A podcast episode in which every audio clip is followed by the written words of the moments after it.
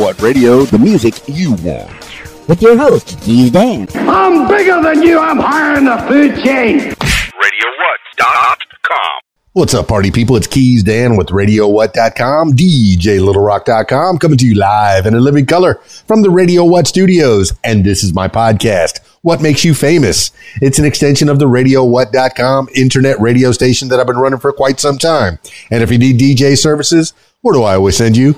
DJLittleRock.com. One more time, DJLittleRock.com. Check availability and get a free price quote. And maybe you could have me at your next event. You know I like to party with the people. The people need to be entertained. Are you not entertained? Let me entertain you. Make your next thing a big one. Speaking of entertainment, today on the program I have Brody Baker, Genuine Country. Why am I saying it like that? Because there's a lot of Brody Bakers out there, and I want you to know it's the Genuine Country Brody Baker. You can find him at BrodyBakerMusic.com. I'm going to say that right off the bat.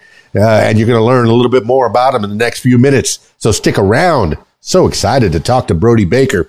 This week's shows, I have two public shows this week. I have my regular Friday night gig at the Rab in Conway, Arkansas, the Video Dance Party Karaoke Jam. Yes, I said karaoke. You're the stars of the show. We got a full concert starring each and every one of you. Full bar, kitchen's open. Good food in that kitchen, too, let me tell you. And some of the greatest bartenders, really. It's so nice, so friendly, and so attentive. They're going to get you taken care of at the Rab in Conway, Arkansas. And they got 10 diamond-style pool tables. I'm not even sure what a diamond-style pool table is, but it's impressive. They got a pool tournament on Friday nights at the Rab in Conway, Arkansas. So if you want to try your hand at playing pool and possibly make some money while you're doing it, I encourage you to check out the Rab in Conway, Arkansas. Get to the show. All right. And then on Saturday, oh my goodness, Saturday, I'm so excited. I'll be at the Cool Pool Sports Grill in Fairfield Bay. Always a good time. They're having their adult night for the end of the summer, their Labor Day weekend. It's coming up. So I'm going to be doing their adult night for karaoke and video dance party. It's from 8 p.m. until I think it's 12 midnight at least. And they got good food. They got good drinks. And, of course, it's a good time because you're the stars of the show. That's the Cool Pool Sports Grill on Saturday night. Come on out and celebrate the end of summer. Oh, no, it's the end of summer. Hopefully it starts to cool down a little bit because it's been over 100 degrees over the last week or so. It's starting to cool down. It's getting down to the 90s. Oh, I'm freezing over here. I'm freezing. It's going to be a good time by the pool, hanging by the pool in Fairfield Bay. So if it's way, way too hot, they'll have us inside the Cool Pool Sports Grill. But usually the weather is really nice. They'll have me underneath the overhang there, and we'll have a good time. There's some fans running, and people end up in the pool all the way up into the middle of the night. Cool Pool Sports Grill in Fairfield Bay on Saturday night. Oh, be there. I'll be there starting at 8 o'clock. I'll be there at 7 to set up, of course. All right, that's enough intro. Let's get into it with my man, Brody Baker, Genuine Country. I'm going to keep saying it like that. Brody Baker, Genuine Country, because that's how we're going to brand him, separate him from the other Brody Bakers in the world. I got him on Skype. Let me tell you, I've already recorded this, so I've already had the conversation.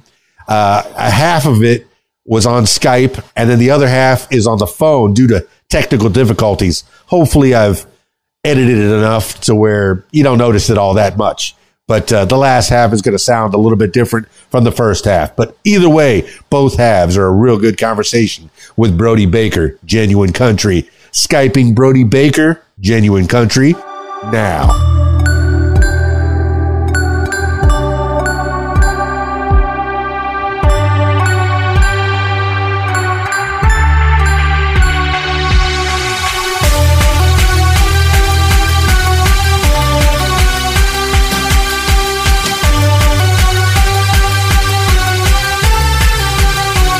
What do I see on my screen? It's a Brody Baker, Genuine Country's Brody Baker. You know, I was looking all over the interwebs. I'm looking for Brody Baker. I'm trying to find out more about you. I got to know about you, Brody Baker. I know you're the man with the young man with the deep, deep voice. Oh, that was first and foremost. You got that depth, that your man voice, manly voice. But I noticed that there was a lot of Brody Bakers out there in the world. 8 billion people on this planet, and quite a few of them are Brody Bakers. But I want you to stand out as your own Brody Baker, the Brody Baker that we need to talk to right now. So I'm going to use that genuine country. Whenever I say Brody Baker, well, okay, that would be it. That'd be something to do at your concert. When I say Brody Baker, you say genuine country. But it wouldn't be you. That's a good little line, man. Yeah, it wouldn't be you doing it because that would be way too egotistical. But if you could have like your stage manager or your road manager or your mom come up and say, when I say Brody Baker, you say genuine country. Brody Baker. Genuine country. There you go. That's what we're talking about. Oh, my goodness. What's up, man? I'm so excited. I don't even know how we got connected, but I'm glad we got connected because, I'm looking. You are a working musician. I don't even know how young you are. How old are you?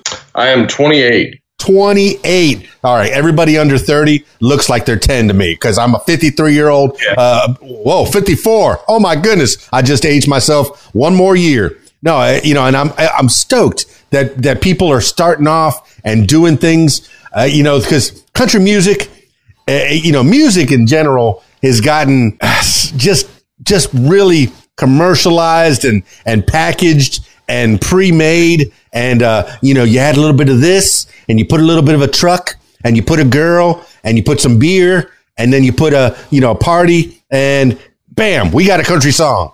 There's very few storytellers out there, but Brody Baker, I digress, man. Tell the people who you are. Well, I'm a singer-songwriter out of Kansas, born and bred. I've spent some time on each coast of the country. I lived in Alaska for a while, lived in Rhode Island for a while, spent some time in Oklahoma, and I've been doing this professionally for the last 8 years and just recently got to go full-time with it again. And this is the first time since COVID I've been able to go full-time, and this has been just a blast, man.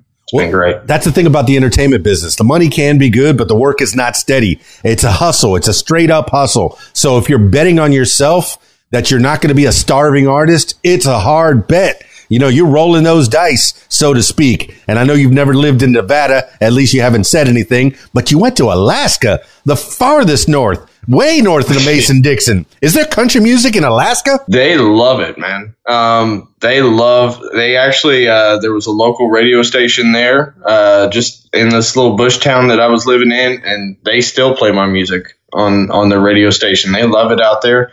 And surprisingly, so do the people in Rhode Island. You wouldn't think that far north and that far east, but man, there's some rednecks out there, I tell you what. Well, country music is country music, man. It's a storyteller. It's good timey music. It's barbecue music. It's hanging out with your family music. It's, sitting out on the boat, chilling. I like all kinds of music, but when you get into the country feel, the country mood, it's a storytelling. It's eating some good homemade food. It makes you feel good. It makes you feel like mama, like mama's home, and dad too. Don't forget dad. He did some good stuff, I hope, but he's out there working. But hey, since we're talking about moms and dads, you grew up in Kansas, all right? And you're still in Kansas. I was going to make the Dorothy joke, but I'm sure everybody makes the Dorothy joke. But you're still in Kansas. What part of Kansas? And tell me about little Brody Baker growing up in Kansas. Uh-oh. Hold on. Lost the sound. Bam. Go ahead. We back? Yeah. All right. So I grew up between Wichita and spent some time in a couple of small towns outside of there. I lived in Yoder for a little while, which is an Amish community.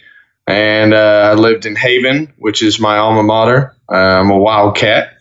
So I'm a Wildcat, Western Wildcat from Fort Lauderdale, Florida. Yes. Man, we were the Haven Wildcats.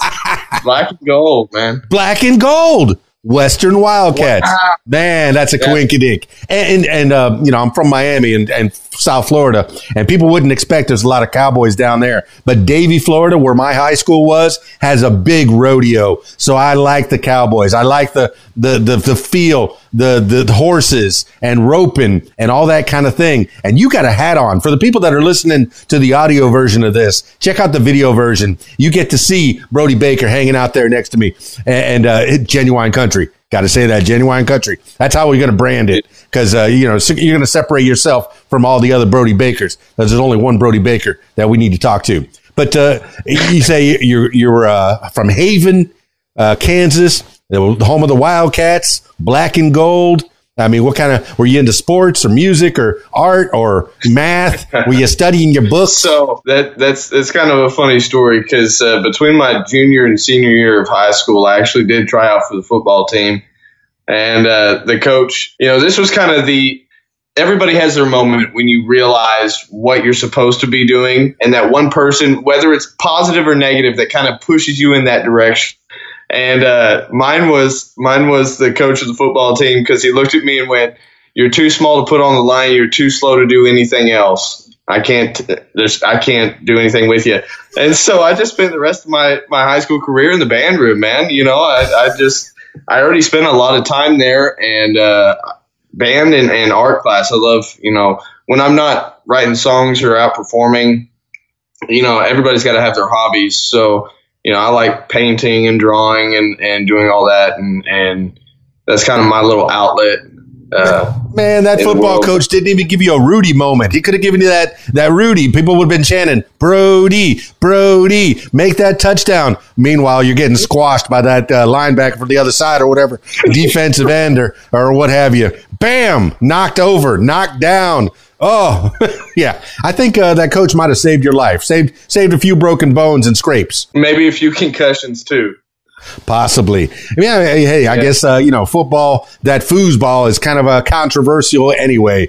I played a little bit when I was in school, but look at me. I'm a big fat dude, So, I'm a big dude. I think I could take a couple of hits, and I did. But I don't think you're not supposed to be hitting each other like that. I even did some boxing, so you're not supposed to get hit in the head too much. I mean, I still got somewhat of a stutter. Was it because of the hits in the head? Probably not. Probably not. I probably always had that. But all right, we're talking about you. I know. I always digress. I love having conversations with people, and I'm learning from you, Brody Baker. You have a story to tell, a 28-year-old story. You started as a little baby, like most of us do. Yeah. But tell me about moms and dads. How were your mom and dad and your brothers and sisters, if you have any? Tell me about the family life. I've got two younger siblings. They're twins. I got a brother and a sister. My sister is, just like the brains. Like, she got all the smarts. She graduated a couple of years back with a bachelor's in forensics, a bachelor's in chemistry, and a minor in mathematics. She's trying to get a position right now with the sheriff's department to do crime scene investigating. So good, kudos to her, because I couldn't do it. But yeah, we need the smart ones in the world to save the world. I'm glad that we got people with book smarts, but we also got people with street smarts. Okay, we need to have both kinds, country and Western. But tell me about your other twin brother, her twin. Yeah, so my brother was born with cerebral palsy, so he's quadriplegic, nonverbal. But just the happiest. He's got quite a person. Uh-oh, lost the voice again. Hold on. What's going on with that? But go ahead. He's quadriplegic. Happy. Yeah, but he gets away with a lot because he knows he's cute and he can get away with it. So they're both 26. I do have an older half sister. Dad. My dad grew up the youngest of 13 kids, so I have just, such a varying difference between each side of my family. My dad's the youngest of 13, so I got aunts and uncles that are my grandparents' age and some that have already passed on.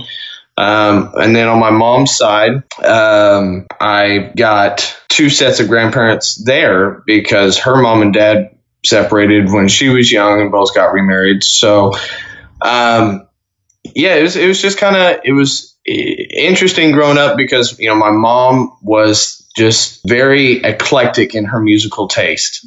She loved everything. She listened, you know, some days would be Bing Crosby and then Simon and Garfunkel, and then turn around and it'd be 38 Special and Whitesnake and Led Zeppelin and Def Leppard.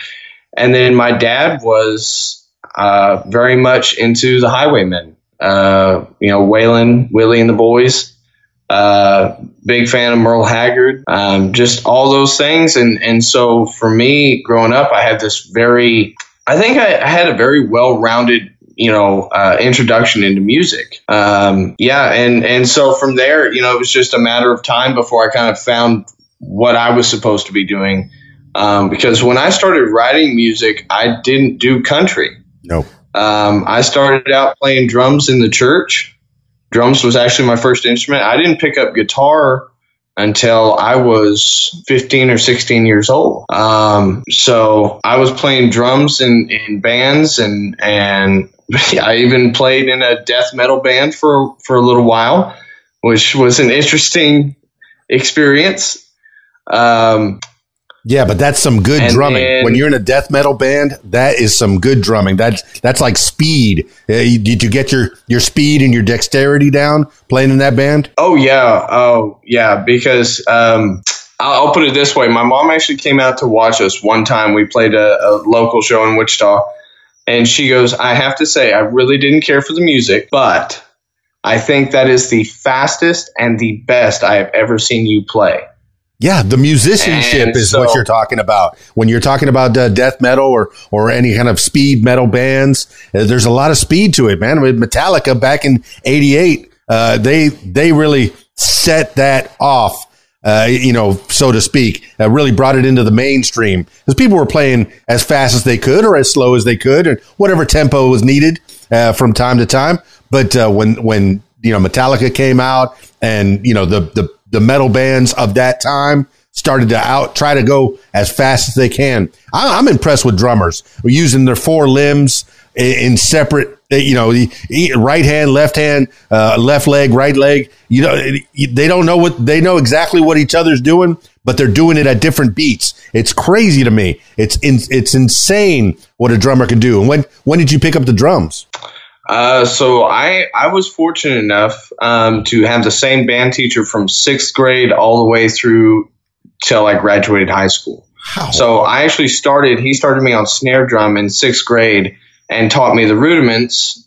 And then by the time I was a freshman, built me up to a full drum set. And by the time I graduated, there wasn't a whole lot I couldn't play. And it was just such a good outlet for me. Of course, you know, being kind of that angsty teenager, you know, you have kind of that aggression and that, you know, nobody understands me kind of feeling. And so that was a good way for me to get that energy out. So I'd come home and just put on headphones and play for, you know, a couple of hours before mom would go, okay, shut it down for the night. You know, because mom didn't hear the music I heard. All mom heard was crash, crash, pa-da-ba-da-da-da, you know. And, well, Brody Baker, you're giving people gems, okay? You can either take it out on the drums, on the pig skins or whatever skins are there, or you can take it out on somebody else. You've decided, hey, that was the right way to take out that extra energy, that aggression. Maybe somebody picked on you, perhaps. Maybe something didn't go exactly the way it was supposed to go. I mean, what made you so angsty? You know, what was going down in that little small town? And I could tell it's a small town because you had the same music teacher from 6th grade to 12th grade. That doesn't happen in a big city. That's a small town thing.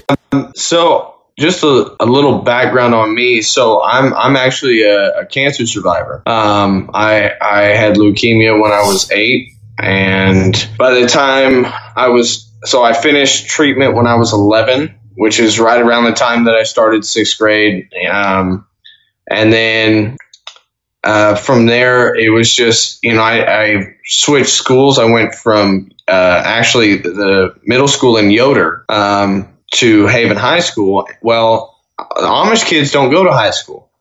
So out of the group of my 8th grade class, there were only 5 of us that went to Haven, me and 4 girls that had been friends since kindergarten. So, you know, I'm walking into this brand new environment. I don't know anybody. And you know, so I think a lot of it was just kind of isolation, just, you know, not having those connections or those friendships right off the bat. And that was a good outlet for me early on. But as I got into guitar and started writing music, and I was able to, you know, start putting into words some of those things, that became such a better outlet for me. And so, you know, listening to a lot of my music, you'll hear that. You know, I talk about, you know, my personal experiences and emotions that I've dealt with, and try and word it in a way that allows the listener to go, hey, that's me, or I've been through that, or I understand that, or that's where I'm at right now. And the biggest thing I try to provide in most of my songs, I won't say all of them, but most of them, is that silver lining, because it needs to be there. I think a lot of times we get caught up in, you know, everything's going down the drain right now. And you just got to have that silver lining to go, hey, it's going to be okay. May not be tomorrow or next week, but it will work itself out. Well, a large percentage of those classic movies had happy endings, and that's what made them classic. That's what made them timeless. That's what made them live on forever and ever. Now, you had a tough start, man. The leukemia is no joke. I mean, I don't know how it presented for you. Were you able to play any reindeer games, or were you stuck in bed mostly until you were 11 years old? It was a lot of hospitals and doctors' offices. I was fortunate enough to go to a summer camp for kids with cancer. That was Camp Quality. And that was such a reprieve for me to actually get to spend time with kids who were in the same situation, even if it was different types of cancer or whatever. But we were all going through similar things. And so it's like, okay, these people actually get me. They actually understand what I'm going through. They actually understand the why me's and the doubts and the fear. And then kind of, you know, it kind of develops into, I hate to say it, kind of a cold disregard of just like, well, there's really not a whole lot I can do about it. So just do what I like and have fun. And I think if it wasn't for that, I wouldn't have pursued music to the degree that I have, because, you know, it really opens your eyes when you face death and the concept of that so young. You're like, you know what? You only get one shot, so you might as well enjoy it. And people are going to tell you no and don't do it and think about this and think about that. And one of the best pieces of advice I ever got was from my dad. And he told me, he said, son, no matter what you decide, there's always going to be somebody that tells you you made the wrong decision, so you might as well choose what makes you happy. Well, I'm glad you got something out of that summer camp. And I wondered about that, because when I was in college, you know, one of the activities when you're in college, any good college will tell you or tell the students, hey, not only study your lessons, but also go out into the community and learn how to be a part of the community. And one of the activities that I was able to do was go to one of those summer camps. And I spent, I don't know, it was a month or so, maybe a couple months, being a camp counselor. And we had kids that would come in every couple of weeks, every week, you know, and there was one good summer. And I wondered how the kids really, and this is way before the internet. So I know that's the only way to find your tribe. You couldn't go online and go, beep, boop, boop, leukemia survivors, boop, boop, boop. And, you know, and there's your Facebook group. No, you had to go out into the world, and probably found them at the hospitals. But I'm glad that you had that opportunity. I mean, were there activities that you were able to do? I mean, it's not when you have a summer camp for kids that are not doing so well or not that ambulatory. It's not about like archery or boating or playing sports, or what was it?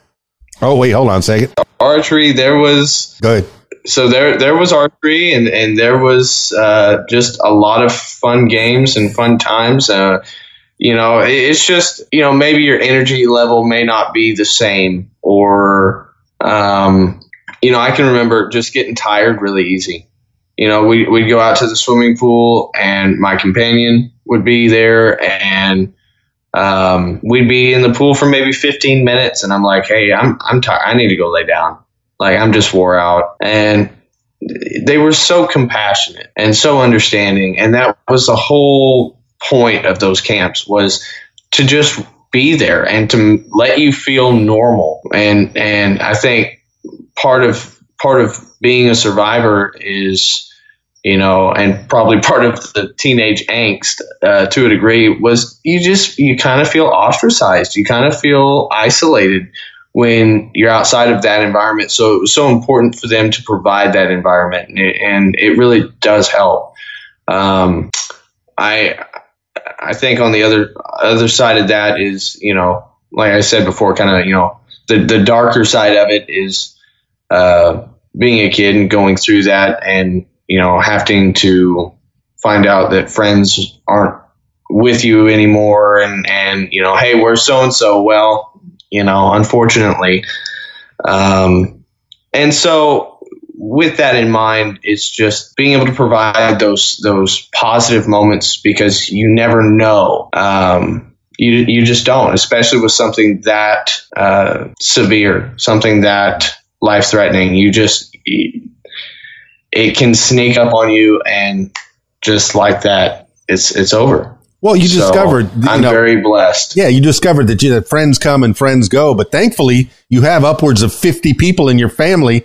I'm guessing that family reunions were and probably still are a blast. I mean, do both sides of the family? I know there was a lot of divorce involved that gave you a lot of siblings and aunts and uncles and grand aunts and grand uncles. But I mean, do you get together on family reunions? Do you get to play? Do you get to see a lot of your family? Are you close? So I'm not as close to my dad's side of the family, but those are the big get-togethers. So when we get together with them, there's, you know, 20 to 30 people, and those are the really, really fun ones. You know, as I've gotten older, a lot of the adults, you know, the parents, kind of, you know, you're reaching that point where grandparents are starting to pass away. So there's some divides and you know, people not agreeing over wills. And so there's some separation with the adults that the kids that are now grown ups, you know, like myself and my cousins, we're going, hey, once we get through this, we are getting the family back. You know, we're getting the big get-togethers back on, and if they don't want to show up, that's on them. But we're going to do it anyway. So it very soon, I feel like we will have these bigger family gatherings. But right now, it's kind of spread out. You know, but it is what it is. At the end of the day, they're still family, no matter what. And, you know, you still love them and spend time with them when you can. And I'm lucky enough. I've got a lot of family. Yeah. I mean, a lot. So, and through the magic of technology, you can do stuff just like this, you know, go face to face on a Skype or a Zoom or even a FaceTime on your phone and get to see somebody, you know, never be lonely. And I'm glad. Look, family, there's nothing more important than family. Those are the people that are probably going to stick with you forever and ever. Your ride or dies, with few exceptions. There are those family members that leave and just don't want to ever come back. That happens. And I'm sure, you know, with having that many people, you've probably experienced that as well, you know, to where, hey, I don't talk to that guy so much or that girl so much anymore. But, hey, hopefully time heals all things. I've heard that my whole life. But, you know, you write music about it, man. The silver lining thing is, at 11 years old, you had a rebirth, a rebeginning, a new Brody Baker came up with that Genuine Country at 11 years old and just, you know, started the path to music. Well, I tell you, If nothing else, my family has definitely been a lot of inspiration, one way or another, songs. So yeah, and you know, like the kids now that are grown up and you know, we're kind of going to pull the family back together a bit because, you know, with, you know, grandparents getting older and people passing on and that sort of thing, some of the families have kind of, you know, split off a little bit and you know, a lot of the cousins and I have already talked about, you know, we're going to get these big family reunions up and going again, and where there's 40, 50 people showing up, just have a great time. And if they don't want to be there, that's fine, but we're going to have a good time anyway. So. No, I like the sound of that. Nothing more important than family. Those are the people that are going to stick with you more often than not. But, you know, okay. We're talking a little bit about Alaska and the three girls for every 100 boys. Tell me some stories about you in Alaska. Yeah. So I actually went up two different times, and the first time I lived in a town called Kotzebue, and the whole town was 3 miles by 1 mile, and the only way in or out was by plane. Mm-hmm. And so, you know, I landed, but they actually had a decent little runway. You could land a 737, a small one, but nothing bigger than that. And so it was a cool little experience. I got to meet a lot of interesting people there. Why'd you end up in Alaska anyway? So my uncle actually works for a grocery store that is a Canadian-based company, and Alaska is the only U.S. state that they do business with. Oh, okay. Well, that makes sense. So the store is called Alaska Commercial Company, and it's really like when you get into the bush villages, that is the grocery store. That's all you got is AC. And so he got me a job working there, and you know, I was having trouble finding work down here in Kansas, and I was like, well, you know, I could get away for a little bit. It might be a good little adventure, you know, work a bit and save up some money. And so I did. I went up there for 6 months the first time, and then moved back and had reconnected with a friend of mine, and we actually started dating around that time. And so then I was back for a while, and then as fate would have it, that didn't work out, and I ended up having to move to Rhode Island to help family out there.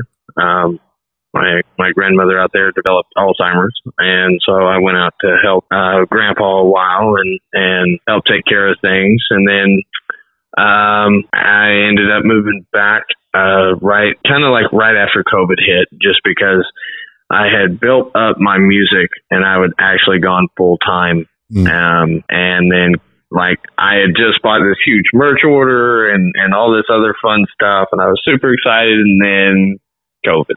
And so that shut me down. And well, that's a good boy. That's a good boy. That shows that you really are interested in taking care of your family, because it seems like they're all spread out now. Did everybody start out in Kansas, or was it always a family all over the country, as far as you knew when you were born? No, actually, except for my dad and my dad's side of the family, which are all from Texas. Mm-hmm. All my mom's side has pretty well been from Kansas. So like my mom's dad, I'll put it that way, because if I just say grandfather, there's three options there. Oh yeah. So my mom's dad, whenever him and my grandmother split up, he ended up going. He was a carpenter. He still is. 83 years old, and he won't sit down for anything. Just that old school type, you know. Yeah, I like somebody that works with their hands, man. That is a fantastic skill. Do you do any of that, or do you have any extracurricular skills? You like to work on cars or anything like that? Anything in, around, or you know, like anything inside, outside your house, anything you can think of, I can probably either repair, replace, or whatever's needed, you know. I that's pretty well what's kept the bills paid during this was manual labor jobs, which is mostly what I've done most of my life. These are definitely marketable skills. I mean, there's one thing to playing a guitar and playing the drums, but yeah, if you could build stuff, people need stuff built and people need stuff repaired. And that's a, those are good skills to have. You're going to make somebody a good hubby one day. I can tell. Yeah. Well, I don't know if you ever saw that old TV show, The Red Green Show. No. But they had a quote on there. One of his little catchphrases: "The women don't find you handsome; they should at least find you handy." You better believe it. Okay, I have a stepdad. My mom's on husband number 4, and this guy has already built 4 houses. 4 houses for her. Okay, so yeah, wow. It's good to find somebody that's handy, that can put stuff together. He's in the middle. He's in Tennessee right now, building yet another house. Stop building houses, man. How many houses do you need? All right. Anyway, I digress. But, you have those skills. Was anybody in the family into music? I mean, you said they played music for you, but did they play any instruments? Were there any inclinations of playing guitar on stage or playing in a band or anything? Yeah, actually on both sides. So my mom's a classically trained pianist. She also played clarinet. And then my dad, he actually played for a little while in a little country band, just kind of doing rhythm guitar and that sort of thing. Didn't really do the singing part, but just play guitar and they did a few shows here and there. But my dad, spent his whole life pretty well working, so music to him was never a career choice. It was just something to do as a hobby. Yeah, but that's what dads do. They go to work and they take care of the family as best they can. And you got to give them kudos for that. A lot of people, a lot of children hold animosity to their dads, especially traditionally in their dads. I know things are changing. The genders have been assigned in different ways, and people are sometimes the moms go to work and the dads stay home, and that's still very rare. But a lot of times kids will show animosity to their dads. Oh, why are you never here? Well, because I'm trying to make some money and put some food on the table and keep a roof over your head and keep that cowboy hat on your head. So give it up for dads around the world. I know moms take care of you at home more than often than not, but yeah. Well, And I'll tell you a funny story, actually. There for a while, both of my parents were working for the American Red Cross in Wichita.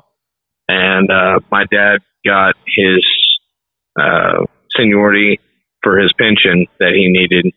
And mom still needed a few more years before she could get hers. And things were just kind of difficult with both of them working.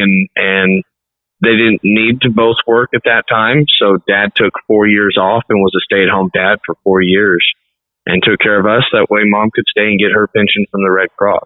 That's fantastic, too. You got to make those decisions. You got to see who's going to be the better breadwinner, what's the better situation. I like that. That's a good way of growing up. You're learning things. Well, and it was a really good example for me, for my future relationships and those sorts of things, to see hey, this is how we're supposed to work together. And that's how things are supposed to go. You may not always agree, and it may not be the best situation, but it works out in the end. So an old dinosaur like me probably still feel emasculated if his wife was going to work making the bread. Well, to be honest with you, I joke all the time.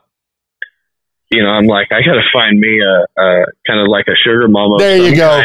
Yeah. There you go. This music thing, it's not making a lot of money right now. It's making enough. But. No, it's a straight up hustle. Now, okay, let's go back to the music and really dig into it. You say you were singing and songwriting at a very young age. When did you start writing songs and start impressing the kids in class by singing out your own songs? Or were you doing that? I was 15. When I, right around the time I started picking up a guitar and learning to play chords was about the same time that I was like, oh, I can, write lyrics. And it just came naturally to me. So as I was progressing my knowledge of guitar, songwriting just kind of fell hand in hand with that for me. So, I would say probably since I was 15 or 16, I've been writing songs. Who got you that guitar? And was it the same music teacher that was giving you those lessons from 11? Yeah, actually. So the guitar came from my grandmother and grandfather, and it's my mom's mom and her husband. And you know, he was the very stoic, quiet type. He wouldn't say I love you out loud. He was just that very, you know, stoic. He never really had much to say to anybody. But he saw my passion for music, and that was my very first guitar was my birthday present when I was 16. And so that was a surreal moment for me to have someone who was just this quiet stoic type that I never really thought we really had that connection. And I was like, oh no, he really does get me. He understands me, and he loves my passion for what I'm pursuing. And he just wouldn't put it in words, but his actions spoke volumes. So that was my first guitar. And the lesson started with the same band teacher. He actually started early, like right before school, we had what we called power period.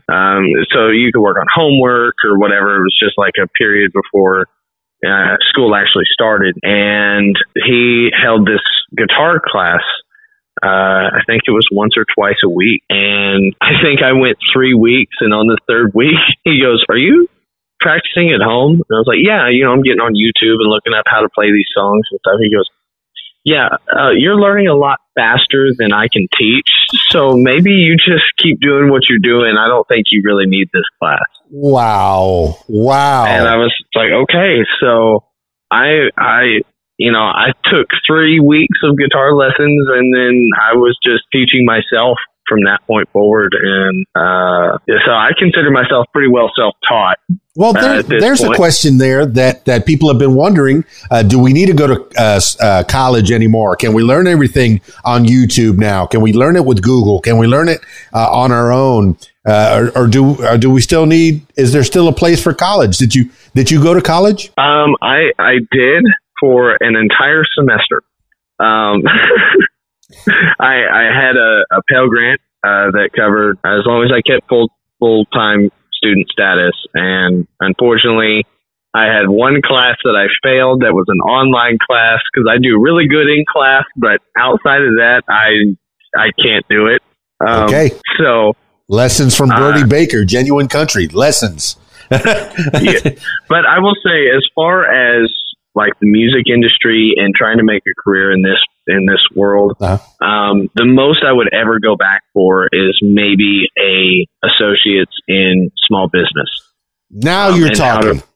How to run a business. Well, because you know, this business can eat you up, you know, and if you don't know how to handle your money, somebody's going to come in and handle it for you and put it in their own pocket. I've heard it before.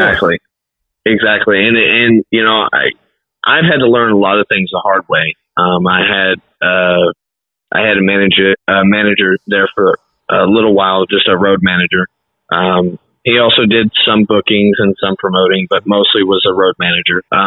And it got to the point where he was not doing his job, but I was still having to pay him. And so it was hurting my bank account, not his. Yeah, that sounds like a dream job to me, man. To work as little as possible and still get paid. Oh, I like that. What, right. Can I be your manager?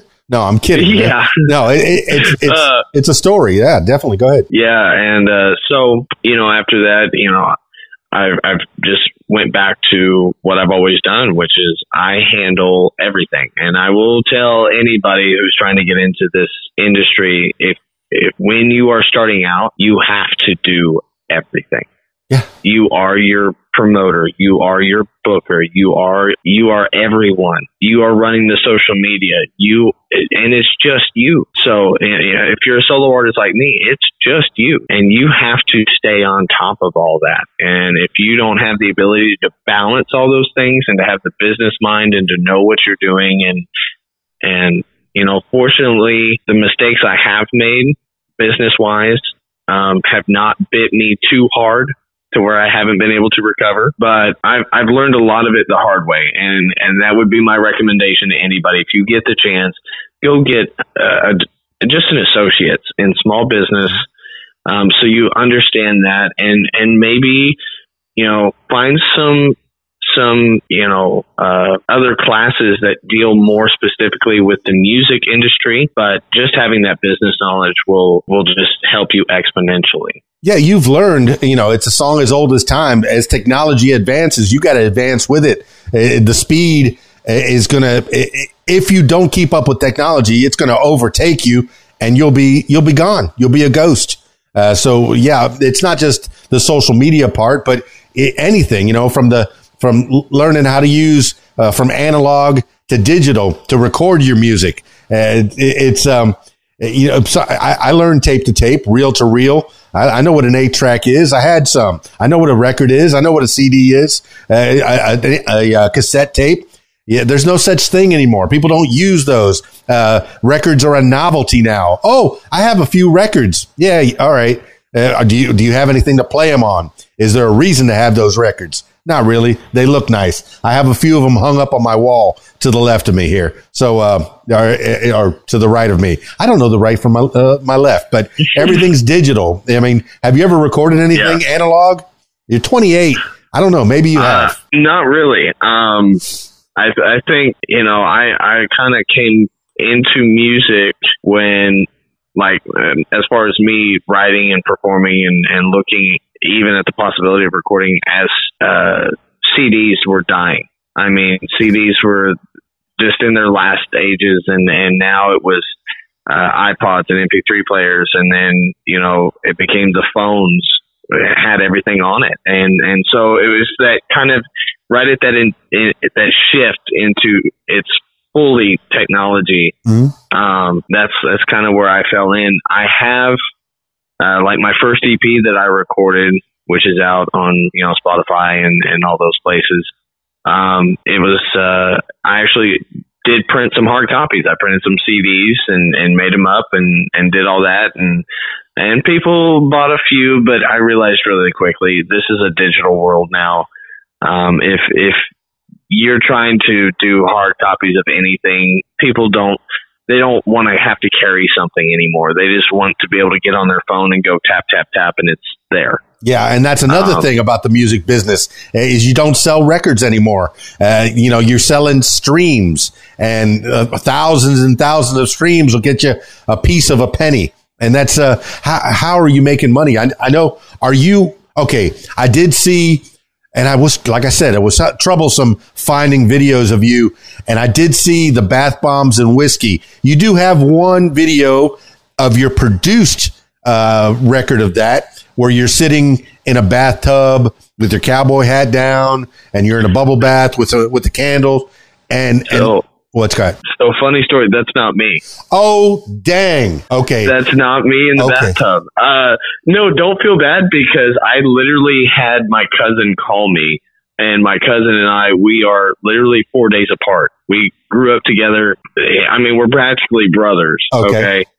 He called me and goes, "Did you really Photoshop tattoos on your arms?" And I'm like, "That's not me." He goes, "Oh, really?" And I was like, "Yeah, dude, that's not me." That was actually a gal that I knew at the time who modeled for me for that shot, so that I could get that for the single cover. Is that you said it's a girl? Yeah, that's a girl. Oh my goodness, it's so dark, so I really couldn't tell that well. That was the point. Is we wanted anonymity in that regard. I didn't want her face being the focus.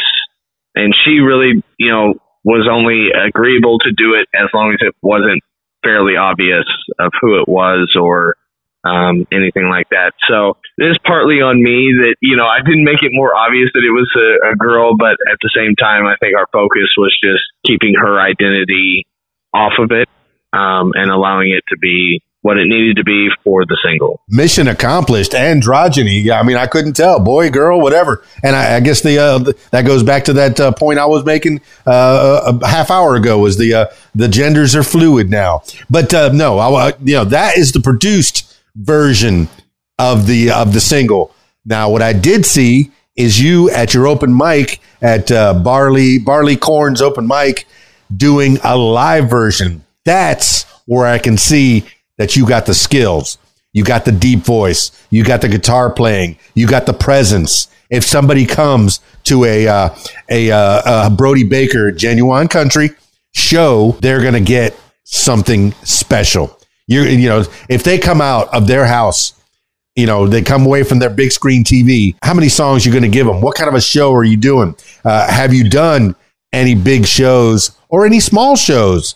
What kind of live performances? Because I guess that's the way people are making money now. It's not selling CDs. No, actually, live performances are really my main source of income right now. I will say it varies on the venue and location. Sure. So one of the most recent shows that I did was up in the city of Sedgwick, Kansas, for they have a nighttime farmers market. It's first time I've ever heard of anything like this. They call it the Moonlight Market, and it's a really cool concept. They run evening hours instead of morning hours, which I was agreeable with because I'm not really a morning person. The only time I see morning is usually when it's like 2 or 3, okay, and I'm leaving the venue. But so that was a family affair, you know, there were kids running around. So there's certain songs that you kind of veer away from or whatever, because there might be a choice word or two in there. I try to stay away from that anyway, but I can't help what other people write in their songs. And I try to perform them in the way that I think my crowd would want to hear it. The other places I play. No, I want to go back to that farmer's market. I think that's a great concept, is, you know, going at night and buying your fruits and listening to some good music. I can dig it. I can dig that a lot, man. That sounds like a great venue. The other thing is your BrodyBakerMusic.com, that website right away, bam, first page lets me know that you're going to have some shows coming up, and I'm kind of excited for you. You got was it Blue Hook on September 8th? Have you been to those places already? I have been to Blue Hook. It is a Cajun seafood joint. And the only reason I normally I wouldn't play a restaurant. Why not? But there's two reasons. One, the food is really, really good. That's why. I mean, oh my goodness. And two, the staff there is just so amazing. And, you know, and I think that in and of itself is more than worth showing up and, you know, playing for a few hours and just having a good time. And, you know, it's a different crowd because, you know, you don't get the applauses necessarily in between songs because people are, they got their hands full. They're eating. Yeah. You know, their mouths are full. You might get a mumble. Right, right. But I will say, you know, people are, you can tell that they appreciate the live music, and especially when they walk by and they're like, hey, you sound really good, as they're making their way towards the door to leave after finishing their meal. It's great. You'd be surprised at how many people will take a little bit less money if they treat you right, and they give you a nice meal and a smile, you know, and they treat you right. I'd be happy to do that from time to time. Not too often, because you got to pay your bills. Right. No, but that's exactly right. I mean, but you got a busy month coming up, a busy couple of months, really. September 9th, you're out west. What is out west? So that is a brand new venue in Goddard, Kansas, and it is a outdoor venue. So that is weather permitting, September 9th. I'm really excited for that one because it'll be my first time out there. I haven't played there before, but I've had a few other artists that I'm acquaintances with that I know that have played out there, and they've had a great time out there. They absolutely love it. So now, are these full band performances or Brody Baker with a guitar? What are we doing here? This is just me and a guitar. I will say October 21st, I'll be playing, 20th and 21st, I'm playing Club Rodeo. Oh, I need to put that on your list here. It's not on there. It should be. There should be a more events button further down. Oh, October. Okay, yeah, Club Rodeo. Bam! I stand corrected. 20th and 21st. Good job. And I try and stay on top of that because I'm not. Like I said, I'm handling it all by myself. So it's not easy to do. I don't think I've updated my website all that much in the longest time. So kudos to you. Good job. So, but the performance on the 20th is going to be me and a guitar, but then I'm hiring a 3-piece to back me on the 21st. So I like that. Now, these guys that you played with? Yes. These are all guys that I know locally. I keep kind of a rough list of 6 to 8 guys that vary in different instruments that in something like that, I can call them up and be like, hey, you know, what are you going to charge me for, you know, a couple hours? And they show up and they get their money and I get my money and everybody leaves happy and we just have a great time. Now, here's a hoot for the crowd, and I don't know if you've done it before. Do you put down that guitar and step behind the drum set and just play a little bit, or at least do a little solo for the people? Can you still do it? You know, I haven't thought about that, but that would be a great idea. Blow minds, man. I talked to these, you know, some ladies that they used to play saxophone when they were in school. Well, bring one. And, you know, put down that guitar, put down that fiddle, and pick up a saxophone, you will blow minds. If you step behind that drum kit, oh, my goodness, people are going to go, what is he doing? What? He can play drums, too? Yeah. Yeah. The versatility. I'll have to do that, man. That's a great idea. All right. Love that. Well, I know we've been talking a little bit, and I don't want this to be the last time that we chit-chat, but I do like to be mindful of people's time, and I know we've had some technical difficulties, and I'll do my best to piece this thing together. I'm pretty good at editing, and everybody that's listening to this is going to know that some of this is edited, but I know the last half was on the phone and with a static picture if you're watching the video version of this. But, man, you're a good dude. You're so young. You still on the beginning, but you've been doing this for so long already. All I can see is nothing but greatness coming. I mean, what's on the horizon? You say you have an album out there, and I tried to find your Spotify. I need you to send me that link. I'm going to put it in the YouTube in the show notes as well. And the YouTube videos definitely were hosted on somebody else's site. So you know, do you have your own YouTube page? I do. That YouTube has been the biggest headache for me, unfortunately, because, you know, when it comes to releasing, a lot of times YouTube likes to create their own playlists or their own releases of your songs. And so, like, trying to get it to release on my channel and not everywhere else and keep everything centered. I do have a YouTube channel, YouTube page, but that hasn't been updated. Kind of like your website. Well, I did find like a very young Brody Baker. Is that you? Possibly. It says 15-year-old Brody Baker. You know, and there's like a Bible verse in there with a smiley face. I have no idea. That doesn't sound like me. Falling in love. Let's see. Blanket and cuddling. All right, this is why we have to make sure that Brody Baker Genuine Country is the place to go, is the brand, and I want people to know that. I'll put all the links that I got in the show notes. I have the BrodyBakerMusic.com. That's the number one most important place to go to find out more about you. And then I got your Facebook, your Instagram, and your TikTok. You were very. I don't know if you're still active on your TikTok, but you were definitely very active at some point on your TikTok. Yeah, I've been meaning to get back on there.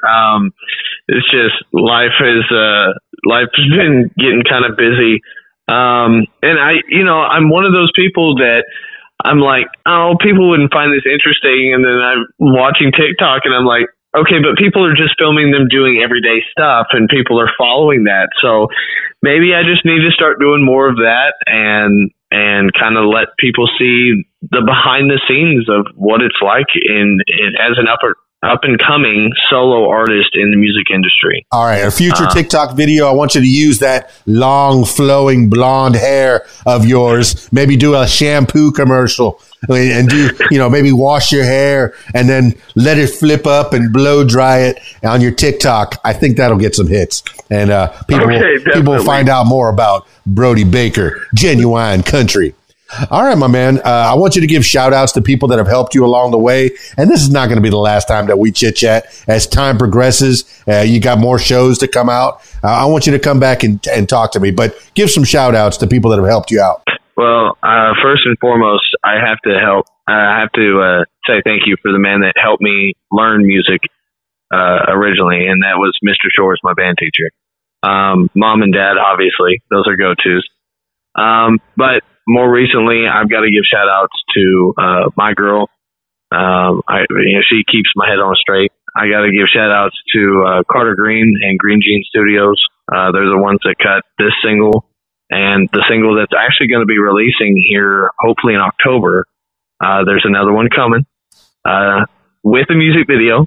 So, yeah, it's going to be a good time. I'm a video DJ. I like videos. Go ahead. I got to give a shout-out to all my fans. I've been honestly surprised with all the support and all the love. I actually entered a competition just recently, the 35 South Showdown.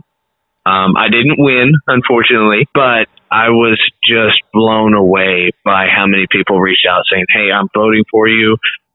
You've got my support. And people I hadn't really even thought of, or people from like back in the day that I was like, I had no idea you were still paying attention to what I was doing, or, you know, even around for this part of my, my journey. So it was kind of crazy to see how many people are kind of lurking in the background and watching. And and you were humble enough to go on your Instagram and give them a thank you, a personal thank you. I appreciate that. Some artists wouldn't do that, wouldn't take the time to put a little video. Thank you for voting. Thank you for doing all that. It's good. Well, they went out of their way for me, and it's the least I could do for them. So, because they were voting every day. That was the cool part. It wasn't just a one-time vote. These people were, I had people like, oh, I've set an alarm on my phone. Every day at 10 a.m., I go and vote. And I'm like, you are awesome. Like, you are the best.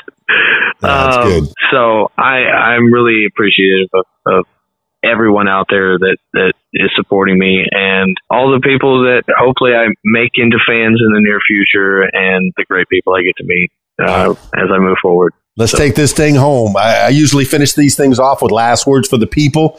This could be words to live by, something you heard a long time ago, maybe a mantra you wake up with every morning, or just whatever pops into your head at this moment in time. Brody Baker, Genuine Country, give the last words for the people. My dad told me this. You be good. If you can't be good at it, but don't name it after me.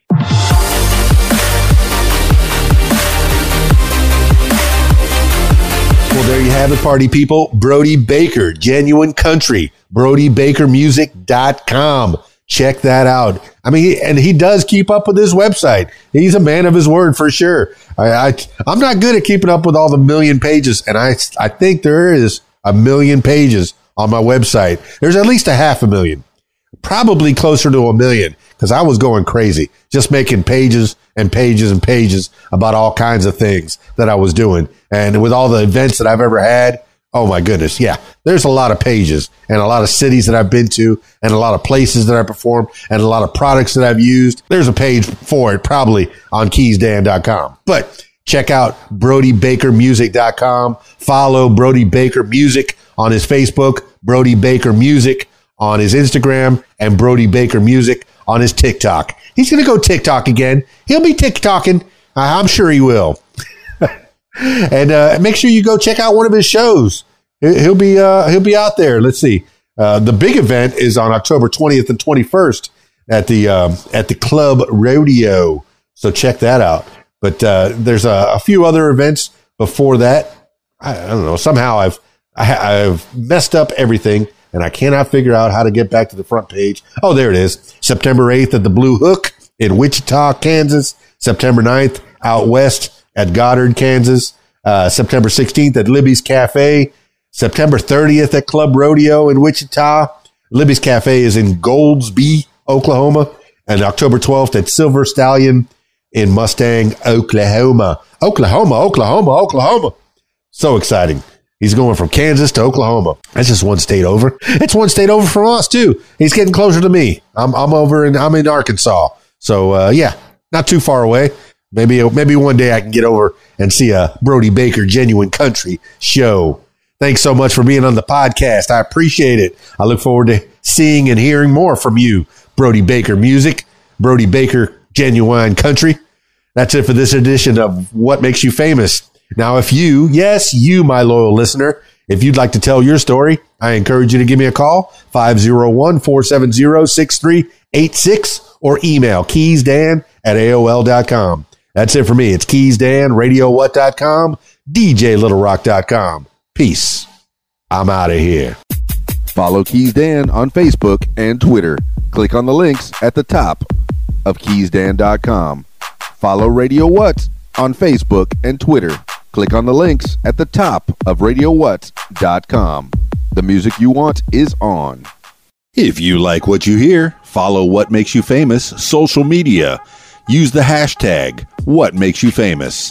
Follow on Facebook at What Makes You Famous. Follow on Instagram at What Makes You Famous. Follow on Twitter at Makes Famous. And follow on YouTube at KeysDAN. Leave What Makes You Famous podcast a review and subscribe.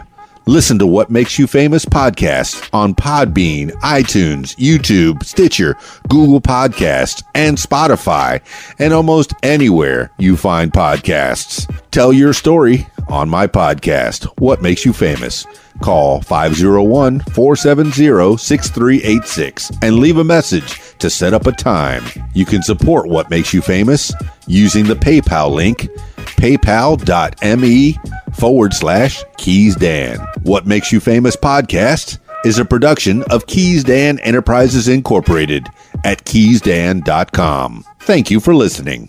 Radio What? The music you want with some words to live by.